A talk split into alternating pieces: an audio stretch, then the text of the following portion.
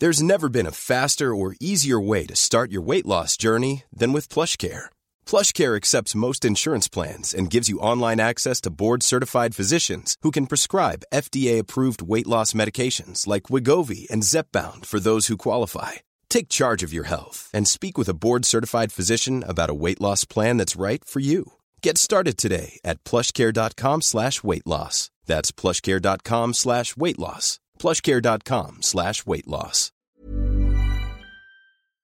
We would like to acknowledge the traditional people of this land in Los Angeles, the Kizh and Chumash and Tongva people, and pay our respects to them. Salvador Dali threw a great party. We all drank Bacardi. It got kinda gnarly. We're light as a feather. We're tougher than leather.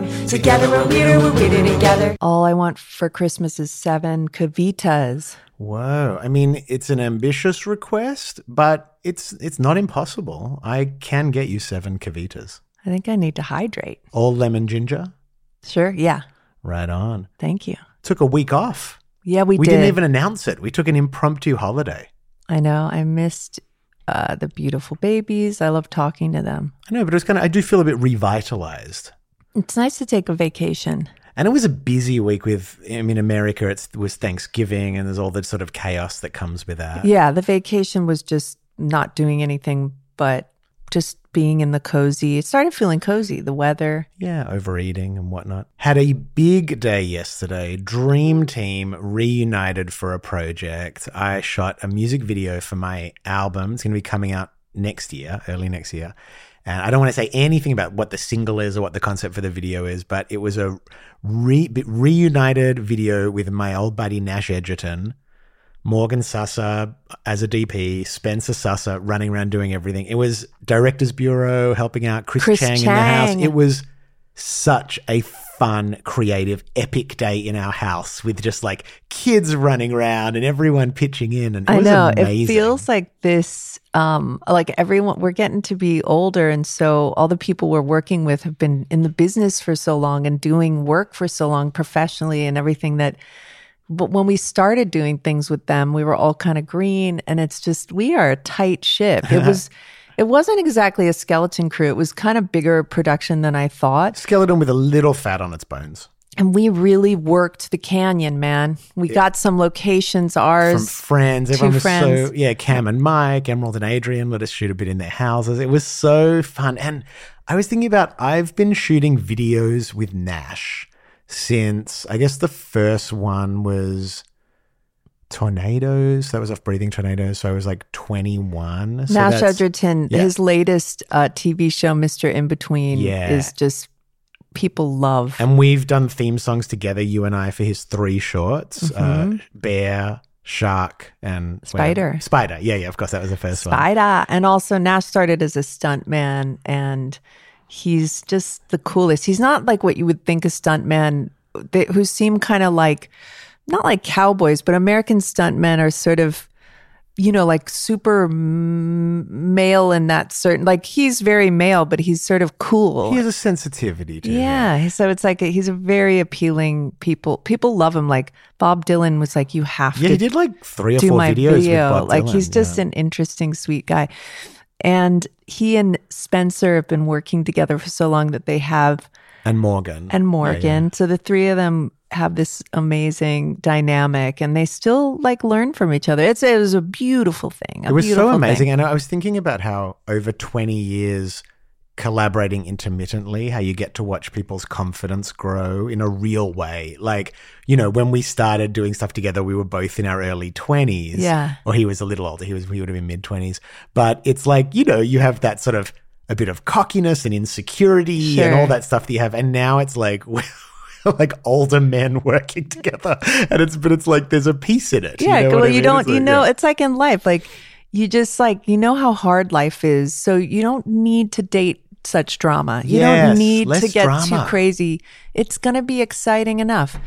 Um, also, uh, a, a shout out to the producer who was just terrific. Oh, Lisa was absolutely amazing. Yeah, she killed it. Um, and one of the things that was really cool was having the kids, you know, like Goldie and some of her friends were around watching, and we shot in a couple friends' houses with kids, and everyone got to watch this like everyone was working at such a high attention to detail. Yes.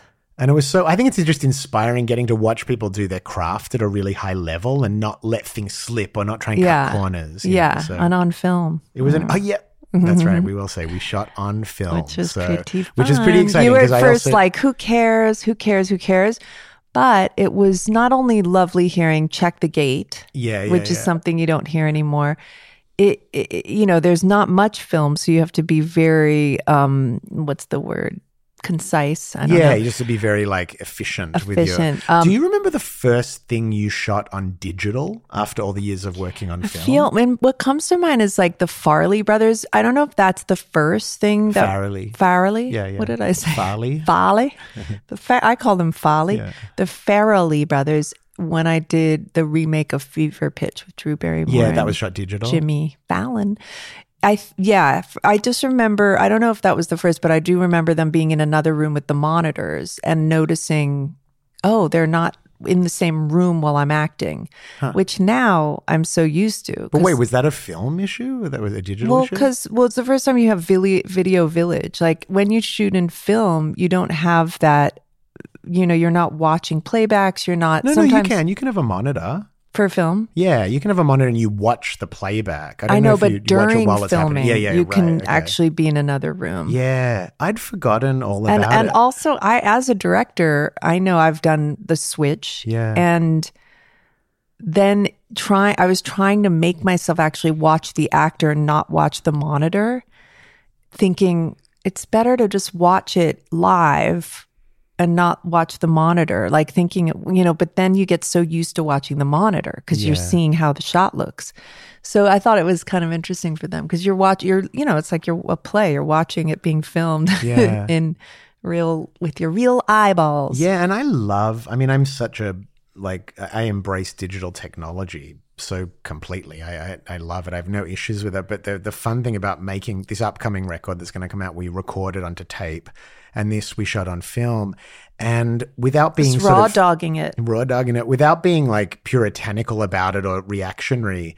What I really liked about the process was how much decision making you had to do at the time mm. because you never get like you don't do backups of things or shoot extra or record extra you you get the thing and you got to do it and make the creative decisions and Yeah. it's it's really fun I know. It's exciting. Just the tape, watching the tape when you were recording your album and just the sound. You know, it's very fetishy, but the sound of the the tape rolling and it's just all very fun. But I also like digital stuff too. Yeah, it's just nice. I think everyone had a bit of a. I mean, it, it's so nerdy, but I think there was something that everyone it tapped into a type of nostalgia or just excitement about the film and just the stress of it too. Like Oh, yeah. anytime anything went wrong, Yeah. there was this mad sense of, did we get it? Did we get it? Is you know? I know. so and fun. watching Morgan, he has to feed the tape in that bag. It where you was- have the armholes. You're just in. like at the armholes. It looks like he's like birthing a calf in some blanket every time. It's very intense.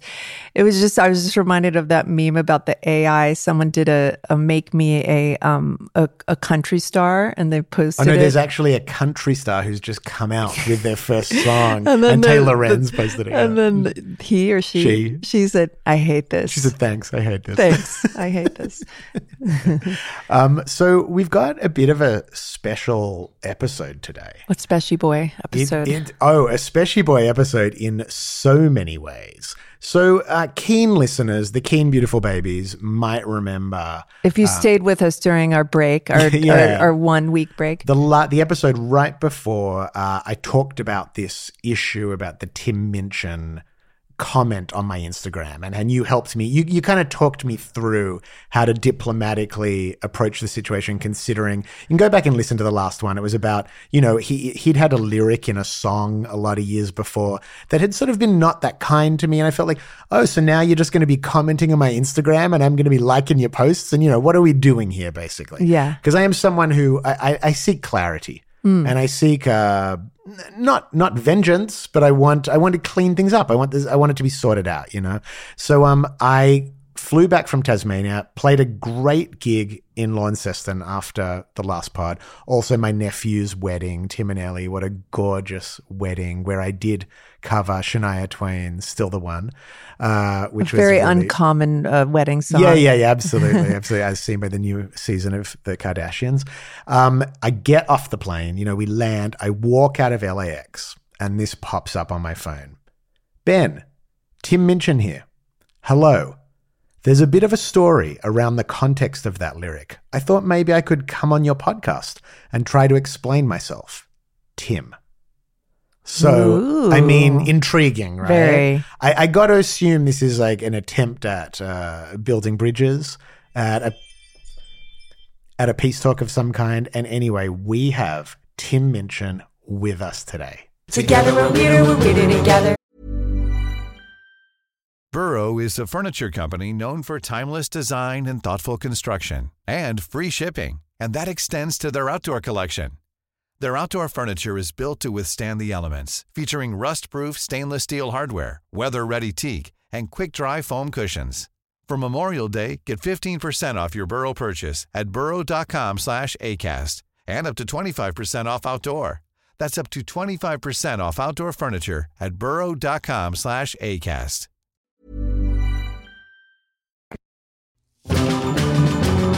Tim Minchin, there he is, the man himself. Welcome to Weirder Together. Hi guys. Hi Ben. Hi Ione. Hi. This is good. I've I've always wanted to do this podcast. no, that's a lie. I, didn't know much about it until a couple of weeks ago. Uh, well, all you need to know is that our fan base are called the Beautiful Babies. And Oh, um, really? So you know they are they they're here for you. Now they may have some they, they may have some uh, some cautious uh, a cautious embrace they may be offering you Okay. because uh, they have been bared witness to the uh, the build up to this interview. Have you done an episode since the episode where you outed no, because we took Thanksgiving off. So we um for the week, All so we haven't. So this is yeah, it. but I do. This is a yeah, but I did have a lot of people on TikTok and Instagram going, "I am fully invested in this now." So it's very, uh, it's very exciting. That's great. Well, we should really draw it out. Yeah, we- In fact, really, what we should, what we should do or have done is really make it like a proper beef.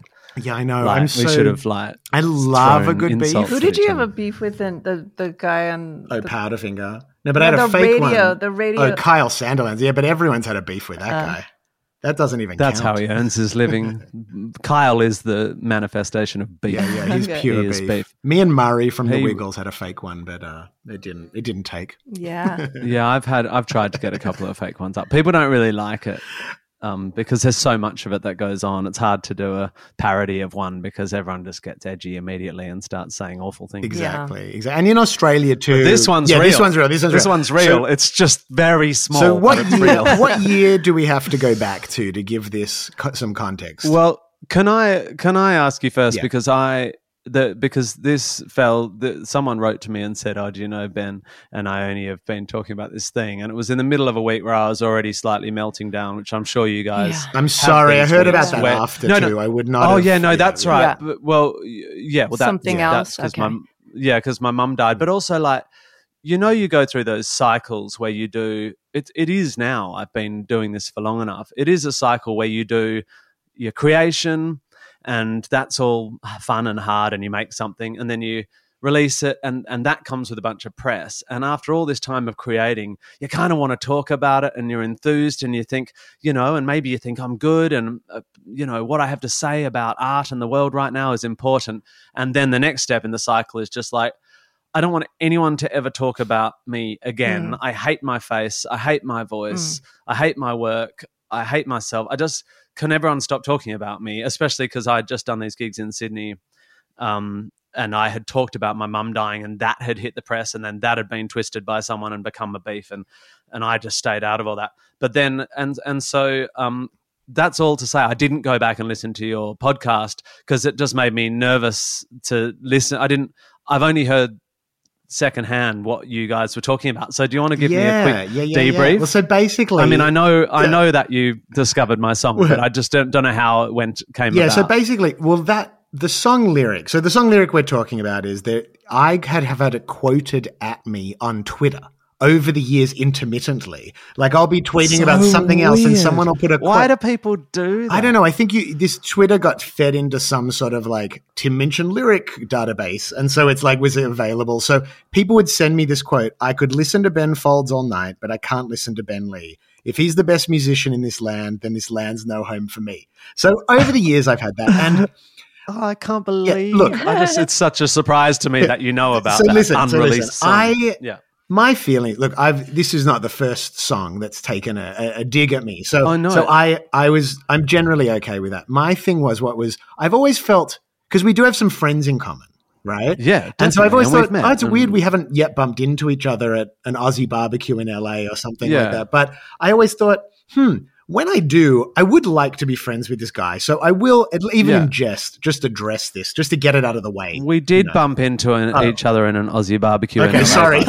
yeah, I, but but yeah, maybe I don't know, but I don't remember. I remember we didn't. Talk, Okay, so yeah, maybe that's Maybe I might that's have been avoiding you. I may have been avoiding you. Yeah, Um, maybe. yeah. So so what struck me as odd was there was this just this vague sense of like, okay, it, it can be it can be passed over in a second, but it does need to be Of addressed. course, but it needs to be addressed. But then, so what happened was I posted about I had a gig Oh, in it makes me Hobart. so No, no, it's all good. No, Yeah. I had a gig in sad. Hobart, and you commented on my Instagram. Oh, I'll be yeah, in because I Hobart love too. you. Yeah, And I was Yeah. like, and so the context that I brought this up with on the podcast, when I said to great, great. Ione, what do I do? Do I like this comment? Do I like? It's sort of almost like it feels like, am I being Oh, like so a total cuck if I'm just like, oh yeah, thanks, Tim Minchin. like, yeah, um, totally. so- Just slap me and then be my exactly. friend. Yeah. Um, and then and I'm she said, and she you. said, oh, just just click like and let's move on. But then I did think, you know what I'm going to do? I'm going to edit that piece and put it on social media, and that will be my way of like forcing Reaching your out. hand and reaching out and like saying, hey, let's get over this. I mean,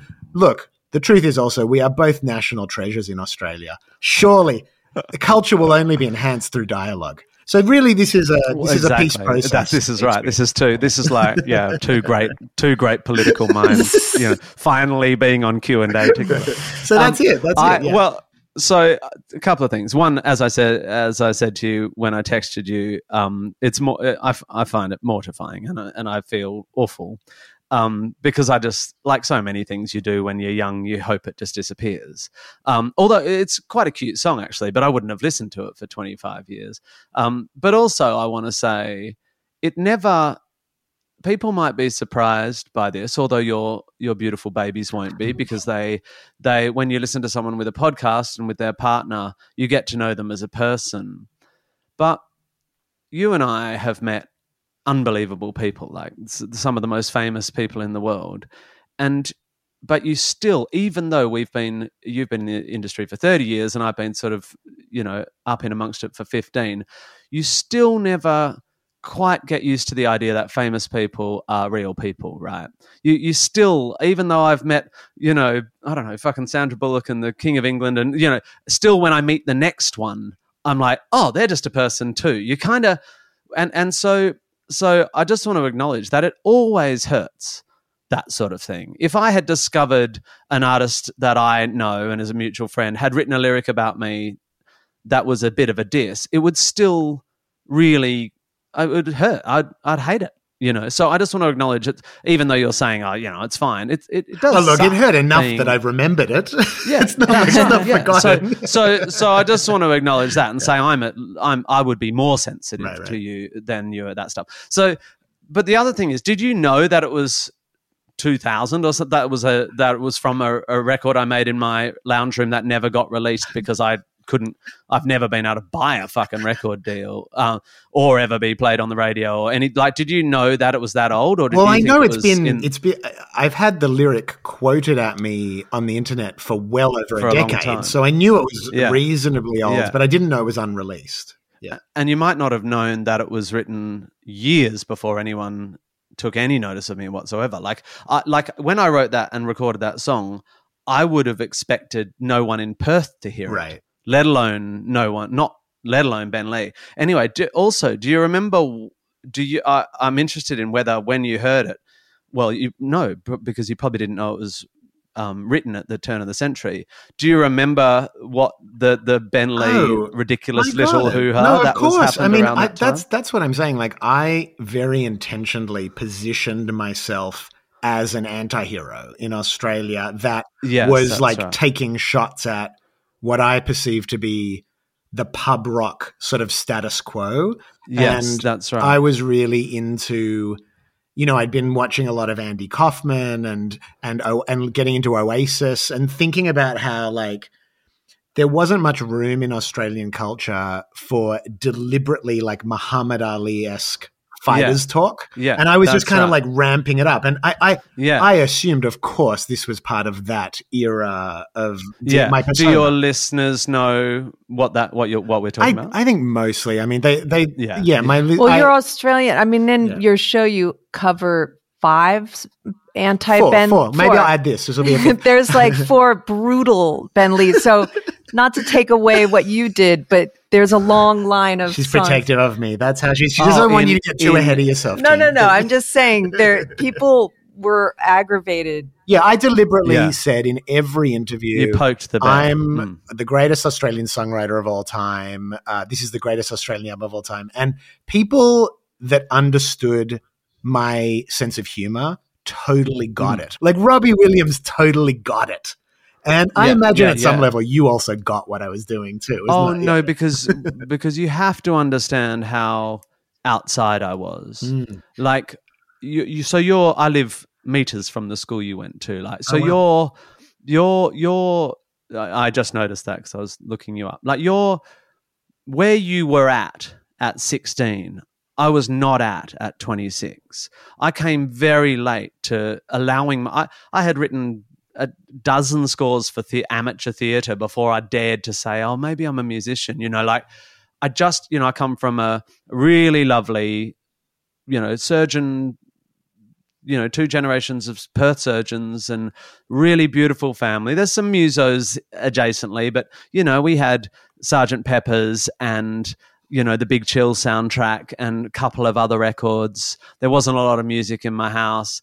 My music career, I, I was so far behind you. Um, and in terms of sort of irony and stuff, I just wouldn't have. I, I wrote songs when I eventually got known. I wrote songs like Rock and Roll Nerd, which is about being too middle class and kind of outside the scene. He's never been part of the scene. Um, and you know, I kind of tended to like daggier stuff, and I come from a theater. You know, I'm a theater nerd, and um, and so I just I wouldn't have had a clue that you were playing Oh, okay. into it. No. See, now I understand not only that press is something that you can manipulate and be um, uh, fucking with, which is what you were doing, but I also understand that you can't trust that what you read in the headline has anything to do with the tone of what was said in the article anyway. I mean, I, I'm constantly Oh my horrified god, by we ju- yeah. I just we just were talking about something when I was in Interviewed magazine, and I was so excited to be in Interview magazine. yeah. And they pulled you do these long interviews, and you think, oh, this is a great that you get close to the person doing the mm-hmm. interview, yeah, and and, they you feel really out- open. Yeah, and this one was just more embarrassing. It was Because like, you were 15 or 16. yeah, it was like I have Yeah. a cat named Franny and a dog named Elvis, and I named them all myself! Exclamation point! And I'm like, oh my god, he's making me sound like I'm eight patient. years old.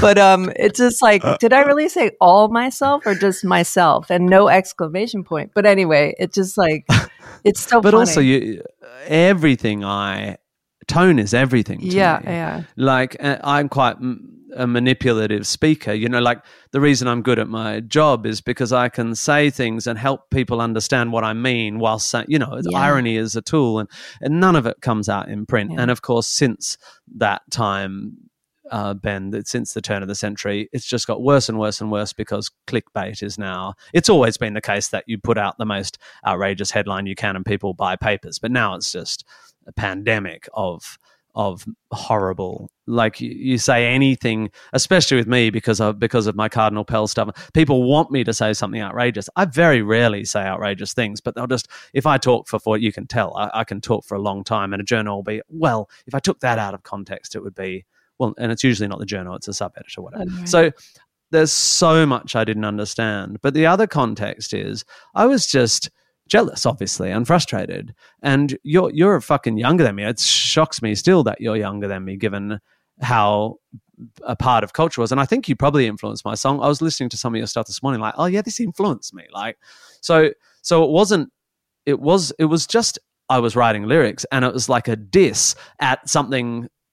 Uh, uh, unattainably powerful, being this pop darling outsidey weirdo, whatever. I had no idea what you were in the context of the world. Just that you were some dude who said, you know, I'm the best songwriter. And I was like, well, me who can't get shit, can't even get a gig at the local fucking pub, I can write a song that well.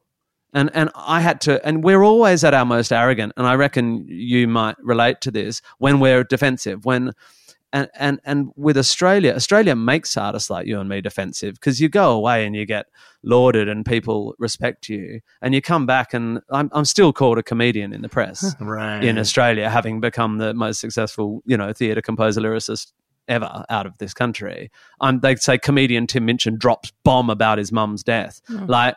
And, and so I, even in, in that last sentence, you hear my defensiveness. Mm. And then if you took that quote out and said, Tim Minchin says he's the best composer lyricist out of this country, then a 17 year old frustrated kid might go, fuck Tim Minchin, I'm better than Yeah, I think Anyway, that I think what you're saying is really interesting in terms of the way we perceive this world as sort of operating almost oblivious to our own, not realizing how interconnected we are. I mean, I I was telling Ione I have a song on my second record that's like it's it's sort of a bad song called Household Name. Um, I was 17, and it was about, but the, the the the premise of the song I sort of stand by, which was I was transitioning out of being like a wunderkind type thing, and I was looking at all Yeah. these '80s sitcom stars and thinking like, Yeah. oh, I'm sort of follow could follow the trajectory of like a different strokes. You know, I could be robbing Yeah. a liquor store or something like that. And I made Yeah, a very, yeah, I made sort of like a mean spirited song, uh, referencing all these actors. And then uh, I'm living in Sydney. And then you meet them. Oh, dude, it's like Justine Bateman, Soleil Moon Frye. These are all people that are just like around LA that you bump into at Joan's on Third. Yeah. And I was like, Yeah, exactly. I can't believe I was I was using them the same way the media uses them in a dehumanized manner um, for my Totally. own art. because because which goes back to you never you don't think they're people till you meet them even when you've met heaps of the fuckers Mm. and and and i was not a wunderkind i was in a tiny isolated bubble and i wasn't musically connected so I, I didn't even i mean the idea that you would one day hear that lyric of course I mean, when when people go, you know, did you always know you'd be on Broadway? I was, I'd be like, I didn't think I was going to get out of a piano bar. You know, like, in fact, I dreamt of the piano bar. I was like, maybe they'd just pay me to play in the corner. Like, maybe I could do that because I'm because I wasn't. I, w- I was the opposite. You know, I was not. No one went, ah, that guy's special, and it's m- my own fault. I didn't know you. You made your career, but I didn't know that was allowed. I didn't know you could just write a song and make a video. Like, so it's. I was very disconnected. Mm. But but you're absolutely right. We we we see people as not human until it is thrust in our Mm. faces. You know, and and I have definitely learnt that since I've been in the public eye. You know. it's funny because some I had one person, and when I posted the video of about this thing, someone was like, "Oh, I have a bit of a thick skin." I was like, "Dude, if I really didn't have a thick skin, do you think I'd be like talking about it on a podcast or putting it on socials?" But yeah, yeah, yeah, but at the same time, I think these opportunities are really nice to like. They are healing to sort of go back over these even little things that from the past and like you know level them out and check there's no tension. But but um, I just wonder if it's funny. I mentioned to my friend who lives down our street. She's an Australian. Um, that, that I was doing this, can have this chat to you. yeah. And she said, Oh, I listened to Tim on something recently, and it sounds like he's going through a period of a lot of reflection. I wondered if that resonates at all with you. Yeah, I mean, I'm unbearably reflective. I mean, it's you know, I think you guys are thoughtful people. I mean, it's why I have ended up in the job I've ended up. I think I think a lot about. I, I don't think I'm particularly solipsistic, although being um, looking inwards is is solipsistic by definition. You know, it's not necessarily narcissistic. It's just self focused. It's just self centralizing. But I think I do a lot of thinking about how my experience of the world it's more a sort of Cartesian. I, I, do a lot of thinking about how my experience of the world might reflect others' experiences of the world, and then I try and put that in my work. And because I, I often write songs from other people's points of view, whether it's a six-year-old genius in Matilda or you know a narcissist in Groundhog Day or or you know a rock and roll koala in an animated film or whatever. I I'm taking what I think about the world and, and trying to figure out what it would be through other lenses and stuff. So, I mean, I guess I'm in a reflective period, but always, Mm-hmm. always, yeah. And and and to and that is the thing that makes me want to just punch myself in the face when I do a round of press, and I'm just like, mate, shut up. And then, of course, you get the messages saying, I heard you talking on this and that really resonated and opened something up for me. And you think, oh no, there is a role for Yeah, this. yeah, yeah. Yeah. That's it. Uh, Do you think like the Australian, you know, we obviously share this experience of the basically tall poppy thing, Tall of, poppy you know, syndrome, dealing yeah, with yeah. Australia's glass ceiling on confidence. Um, Yeah, yeah. but Well, but there's also an element of, and it's interesting. I, I would put you, myself, I'd put Russell Crowe in this thing too, of people that have like Mhm. men that have deliberately fought against the constraints of that type of thing, and in a way, like as a fuck you to that Australian concept. But then as adults, having to kind of make peace with our Australianness, realizing that well, it's it is part of us, and Mm. I I don't know. I just wonder. I know. I know that Russell, uh, his consciously trying to be a force for more positive experiences for his fan base and his audience as he's gotten older. I've certainly Yeah. just realized yeah. the threshold I assumed for creation of anxiety with my audience is like much lower than I'd initially Yep. anticipated. I don't, Yeah. I don't know. I feel like it is part of growing up as an Australian artist too, of realizing like you can't tear the whole thing down. Well, the, I I think you're touching on so many. You're you're kicking open cracks in little doors to all sorts of conversations. But you, I think you're absolutely right. I think it is appropriate to agitate when you're young, uh, especially if you're trying to find space for yourself in a crowded marketplace. And so, for me, being really, um, you know, all my atheisty stuff and my sort of saying what's unsayable, the, the slaying of sacred cows, got me a platform from which I've been able to do all sorts of stuff that, in a way, heals that. Which isn't to say I don't think that was good work. Nor looking back at your career, do I think you being a Bolshe kind of that character you were playing of like, I think that was great. That that you you you earned yourself space. You forced space for your work and every artist has to do that in some way and it's not just men and it's not just you know aussies it's that that's how it works. You kind of have to be the enfant terrible for a minute or, or that's one way to find your space. And then it gets inappropriate and th- because the power balance changes. Because when i was like flexing and going i'm fucking better songwriter than ben lee i was nobody and if i wrote that lyric now it'd be really fucking weird because everyone would be like well of course you are exactly. Definitely richer. De- definitely um, th- uh, m- more um, uh, unnecessary 13th extensions. Um, but, but, you know, and it's inappropriate for me to now diss on spiritual belief where it was more appropriate then because, you know, and, and then somewhere on that trajectory, I get to have a go at the head of the Catholic Church in Australia and poke holes in that sacred cow. So I'm using the tool I've sharpened to do something that actually might have done, well, certainly in the eyes of a lot of people, did real good. But even I'm even at a point now where I don't think I'll do that now Mm. because of the power shift. Mhm. And so, and this is the coming to wisdom, right? This is what aging is about: is understanding. Then going right, I have a platform. I have my tools are all sharpened. You know, I've got my palette and my brushes and whatever metaphor you want to use, my sword or my brush, and and now I've people are listening, and I now observe a world where everyone's a polemicist and everyone just shouts their righteous opinions into the fucking void. And most of what gets posted on social media is just people venting their pain mm. and often out of a, an incredibly ill educated bubble, which they think is a, a full information set when it's absolutely not a full information set to talk about this month specifically. And and I just don't want a part of it. So now I don't say anything unless I think it's new or and it's going to help. Mm-hmm. Um, and so we're there, right? And what a privilege to be there. Yeah. But you got to see it. You got to see it coming because there are people out there. I'm like, dude, you're too old to be screaming. You know, like a lot of my friends' reaction to the no vote. I was so devastated by the no vote.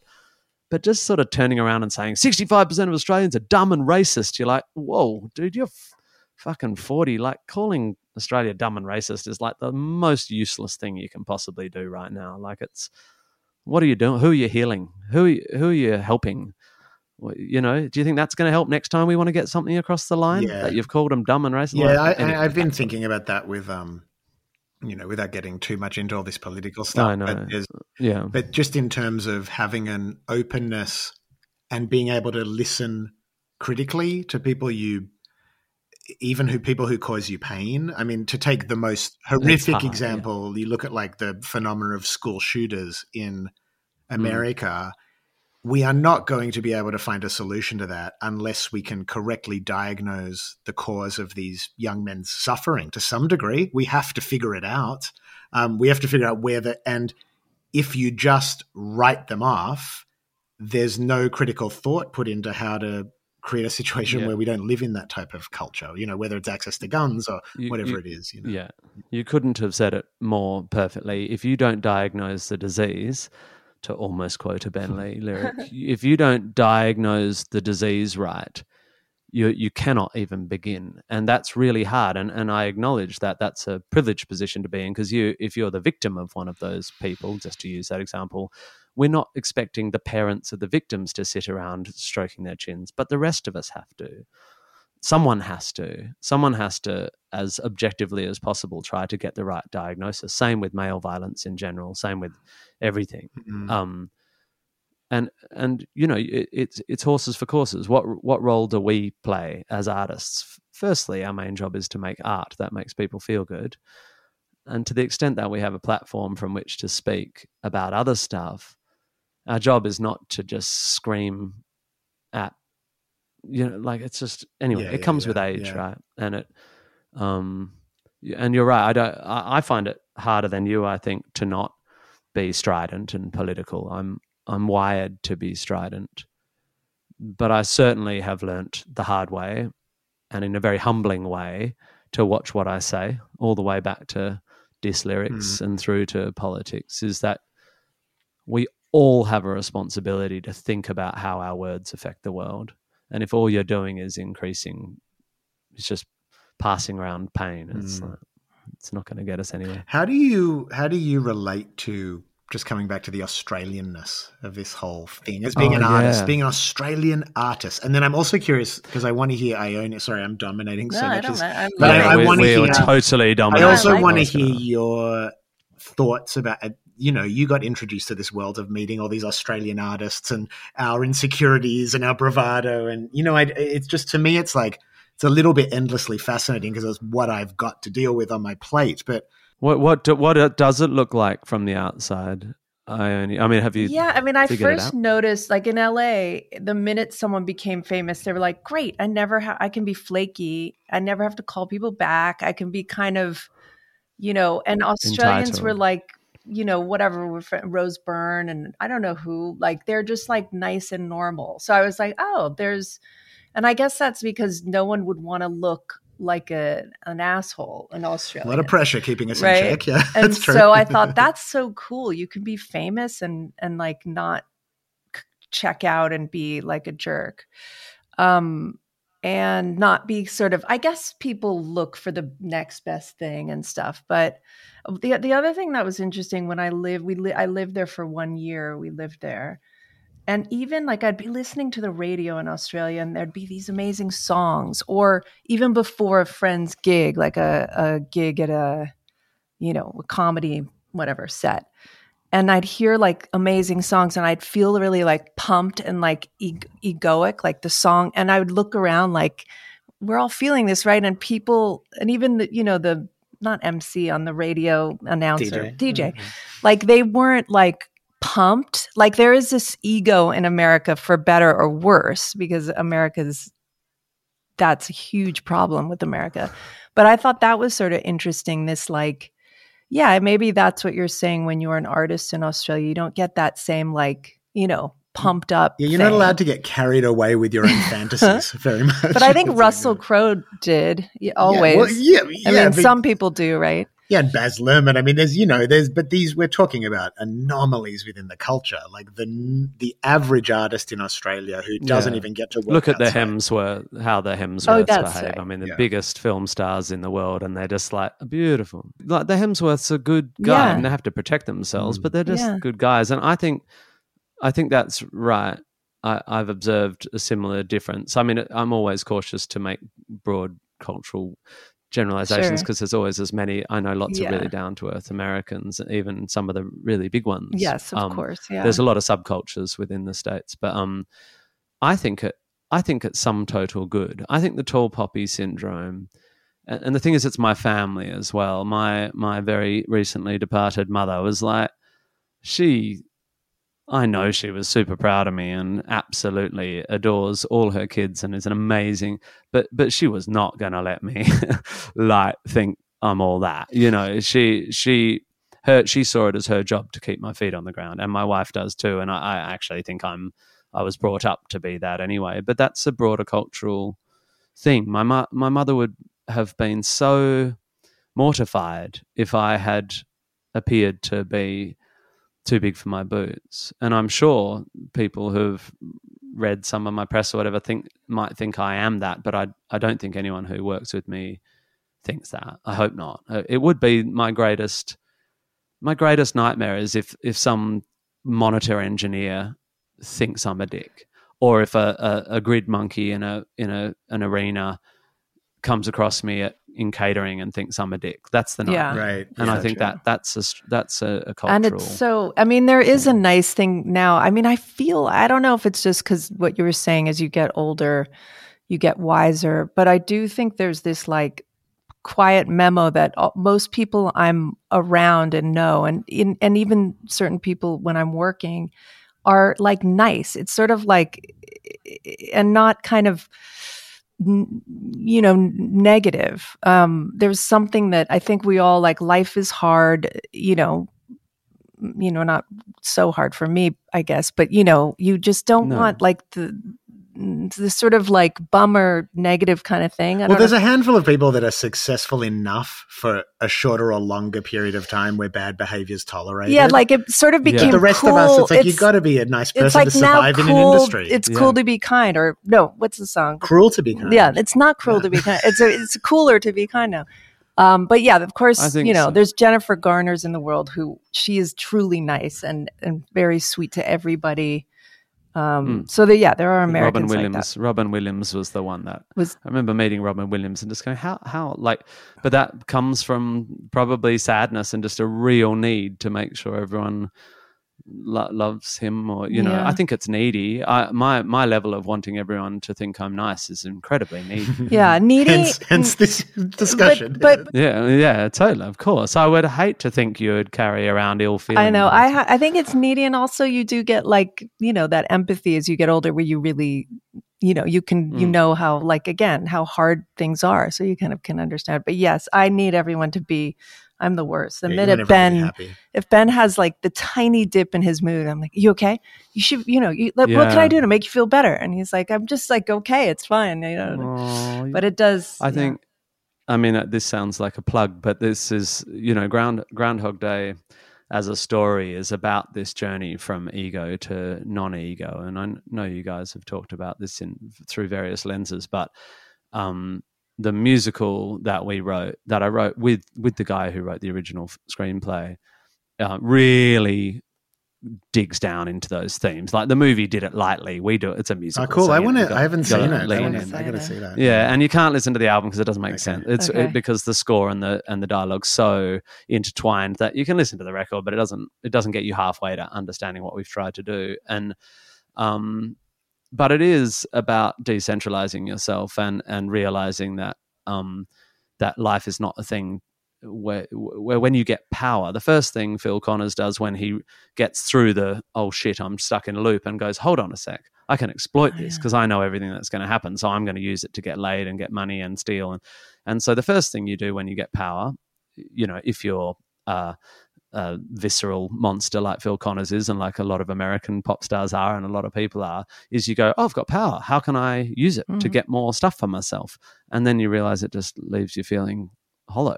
And so you have to get to the next stage, which is realizing that you have to see other people as the stars in their movies, not just you in the st- as the star in your movie, the movie of your life. And Yeah. and altruism obviously is a key to happiness but there's even in groundhog day a step after that which is just you know mindfulness really being being in it and appreciating everyone around you and stuff and, Mm. and that's the So journey good. and you hope you're on that journey right because I, I know people who get to the end of their lives and they haven't got very far down the path Mm. you know i want i want to be i want to get further down the path Me Mm, too. Well, I'm, I'm picking up my 21 year old, and she's so excited that we were talking to you.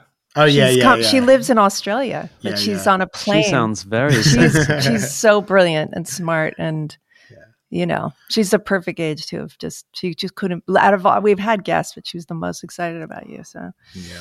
oh mhm. well tell her i think she's She has good taste. taste. Um, well, yeah really good I super, I really appreciate this, and I honestly, you, the text I got from you was the best possible outcome leading into this chat um, Yeah. for that type of Yeah. thing, and I, I am. It's really enlightening to like talk about this stuff and uh, yeah yeah, get a good read on. it. and and the and the trouble with our world is we dehumanize the unfamiliar you know and and this is a tiny little version of it that as an artist you can see a bigger artist and think oh they're never going to hear this and and what does it matter anyway i'm just putting a it's a bit of a flex you know and and, and as we say it's appropriate to do a bit of a flex um to sort of punch up.